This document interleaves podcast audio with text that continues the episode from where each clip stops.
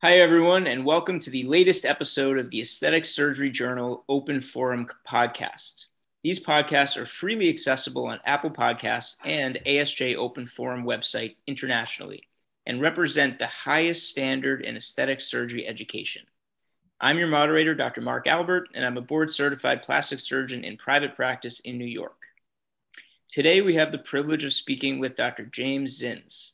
He's the author of the recent ASJ Open Forum article entitled How to Prevent and Treat Complications in Facelift Surgery, Part 1 Short Term Complications. So, hi, Dr. Zins. How are you? Thank you for joining us. Dr. Albert, it's a, ple- it's a pleasure to see you. So, we all pretty much know who you are already, but if you don't mind, tell us a little bit about yourself and, and your practice. Sure, happy to. Well, Mark, uh, I initially uh, went into plastic surgery with a, with an interest in craniofacial surgery, and I trained with uh, Linton Whitaker as a his second uh, craniofacial fellow. So I think that speaks something to uh, to my age. Uh, I then uh, went uh, really to uh, the Cleveland Clinic to practice craniofacial surgery, and I did that for a number of years uh, until about 1991. Now, craniofacial surgery, I think, is a great inroad into, into cosmetic surgery. I think it's a great background into cosmetic surgery. And cosmetic surgery was something I was always very, very interested in, even as a resident. Even as a resident, the, the residents always ran away from the facelifts at Penn because they knew they weren't going to be doing, uh, they're going to be watching, and they weren't going to be operating. But it was an operation I always had an interest in, even even going back to my uh, early resident years. So I tended to scrub on those on those operations. Uh, so I went to went to the clinic, practiced craniofacial surgery for a number of years, uh, and then it became obvious we needed someone to focus uh, on aesthetic surgery, and specifically there was a, a great weakness in facial aesthetics. So I, I, gravitated into an area that I always had a lot of interest in. Uh, I, I, have a great interest in anatomy uh, facial anatomy, uh, and uh, I enjoy dealing with with mature um, uh, older women. So this was really a, a, a tremendous inroad for me. So uh, I really uh, practiced facial aesthetic surgery almost exclusively since 1991, and with a very special interest in facelift surgery. So that's a little bit about the background. Thank you. So, sure. what prompted you to to write this manuscript? good good question. Uh, Mark, uh, my least favorite journal is the Journal of Anecdotal Plastic Surgery. Uh, and uh, this is really one of the major reasons that uh, I wrote uh, that, that I co-authored this, this article. And of course, you know, I was a senior author on this, and I do I think uh, put kudos out to Dr. Nick Sinclair, our senior resident, who was really the first author and did a tremendous amount of work on this paper. So please, uh, he de- he deserves uh, uh, most of the credit. Um, in any case, we went ahead, uh, worked on this article. Unfortunately, uh, plastic surgery, uh, it's very, very difficult for us to get prospective randomized studies. Uh, much of what we have in plastic surgery and facial aesthetic surgery is, is very subjective, soft data. Saying it kindly is we really, really, it's not, it's not a lot of good science. So, what we tried to do in this paper was we tried to objectify as much as we could um, the issues when it came to complications. Uh, so, the article is a bit long winded. You know, I think it goes to some 30 odd pages if you include the references. Mm-hmm. Uh, but what we tried to do was to address all areas of short-term complications. This is actually part one. We, we plan on a, a part two, which would be long-term complications of facial aesthetic of uh, uh, facelift uh, surgery. But in part one, we tried to address the short-term complications using as much evidence-based medicine as we could, as much objective data uh, as we could. So as you go through a relatively dry area, uh, a dry paper, um, it really does give you, I think, a sound foundation on what objective data we have, what evidence based medicine we have on the complications, and how, more important, how to prevent uh, and how to treat them. So that's really the reason for the article. Well, thank you. I mean, there, there are an amazing number of helpful pointers and useful information in the article. You know, if you had to say what are the, the handful of most important things to get across to the listeners from the paper, what would you what would you say they are? I, I, would say probably hematoma is the, the area that we've done the best job as far as objectifying data is concerned. Uh, uh, what, of course, getting a hemat the crime is not getting a hematoma. The crime is missing a hematoma.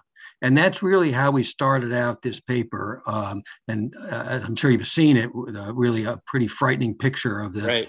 the patient, which I treated uh, se- secondarily after she developed an expanding hematoma um, and uh, ultimately having to get tracheostomy to protect her airway. So uh, hematoma is certainly a, something that we have to be uh, concerned with. And there's a good deal of objective data on how to prevent this by meticulous uh, care of blood pressure intraoperatively and postoperatively. Good studies showing us that there's a set, clearly an increased incidence of hematoma in patients whose blood pressure is over 140 torr uh, postoperatively, uh, and treating this preventively uh, is uh, is very very important. So hematoma, I think, is probably the, the number one number one issue that we addressed in, in the paper.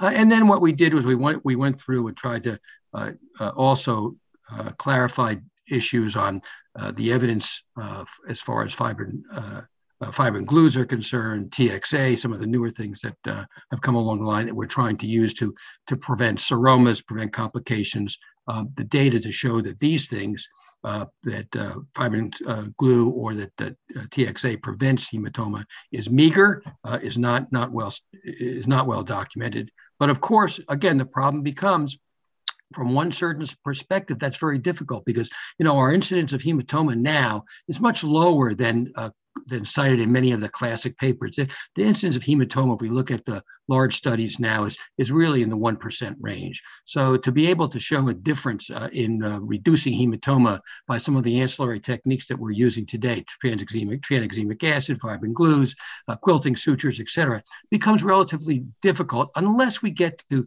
large scale prospective randomized studies. So, you know, again, I guess the plea here is we really try to be the best scientists that we can. Uh, unfortunately, I don't think we're, we're very good scientists, uh, um, and um, we really need we really need prospective randomized studies, or or at least well done surgical studies using validated measures. Another very important uh, very important point I think is many of the studies that we see in our journal today uh, use non-validated measures uh, to assess uh, to assess results. That just doesn't carry weight anymore. That's that's non-scientific, and that really uh, is something we shouldn't be doing anymore. So, where do you think we go from here? What what future research is necessary based on your your paper? Well, again, I would not call this paper research. This paper was really a, a you know was really a summary uh, a summary of the of the research, uh, and again, as I said, trying to just demonstrate the, the val- demonstrate for the, the students and for the young residents what the what the objective data is, what what the empiric data data is. So that's what this paper did. You know, our, our next paper is going to look at long term uh, long term complications. Again, a little bit a uh, little bit more esoteric. Uh, but we're going to look at long-term complications uh, of facelift surgery. So the idea here is to try not to uh, have the residents learn. Um, you know, one of uh, Barry Noon, one of my my, my mentors when I was resident, uh, when he gave his his lecture at the American Association uh, of Plastic Surgeons, his first cited lecture, he his first slide was the best year of residency is your first year in practice and again, I think that this is, I, I, hardly disagree with this. You know, we, we all need coaches. We have coaches in, uh, in residency. We need coaches when we go out into, into practice. Uh, we need mentorship, no, no question about that. Uh, but we also need to learn not uh, from experience, but really from the from the hard data. So again, just a, a, plea for hard data, a plea for using prospective studies, a plea for using uh, evidence-based medicine. So that's that's. Well, that's, Dr. Zins, I mean, I could sit sit on here all night and pick your brain about this article. Our time, unfortunately, is coming to an end.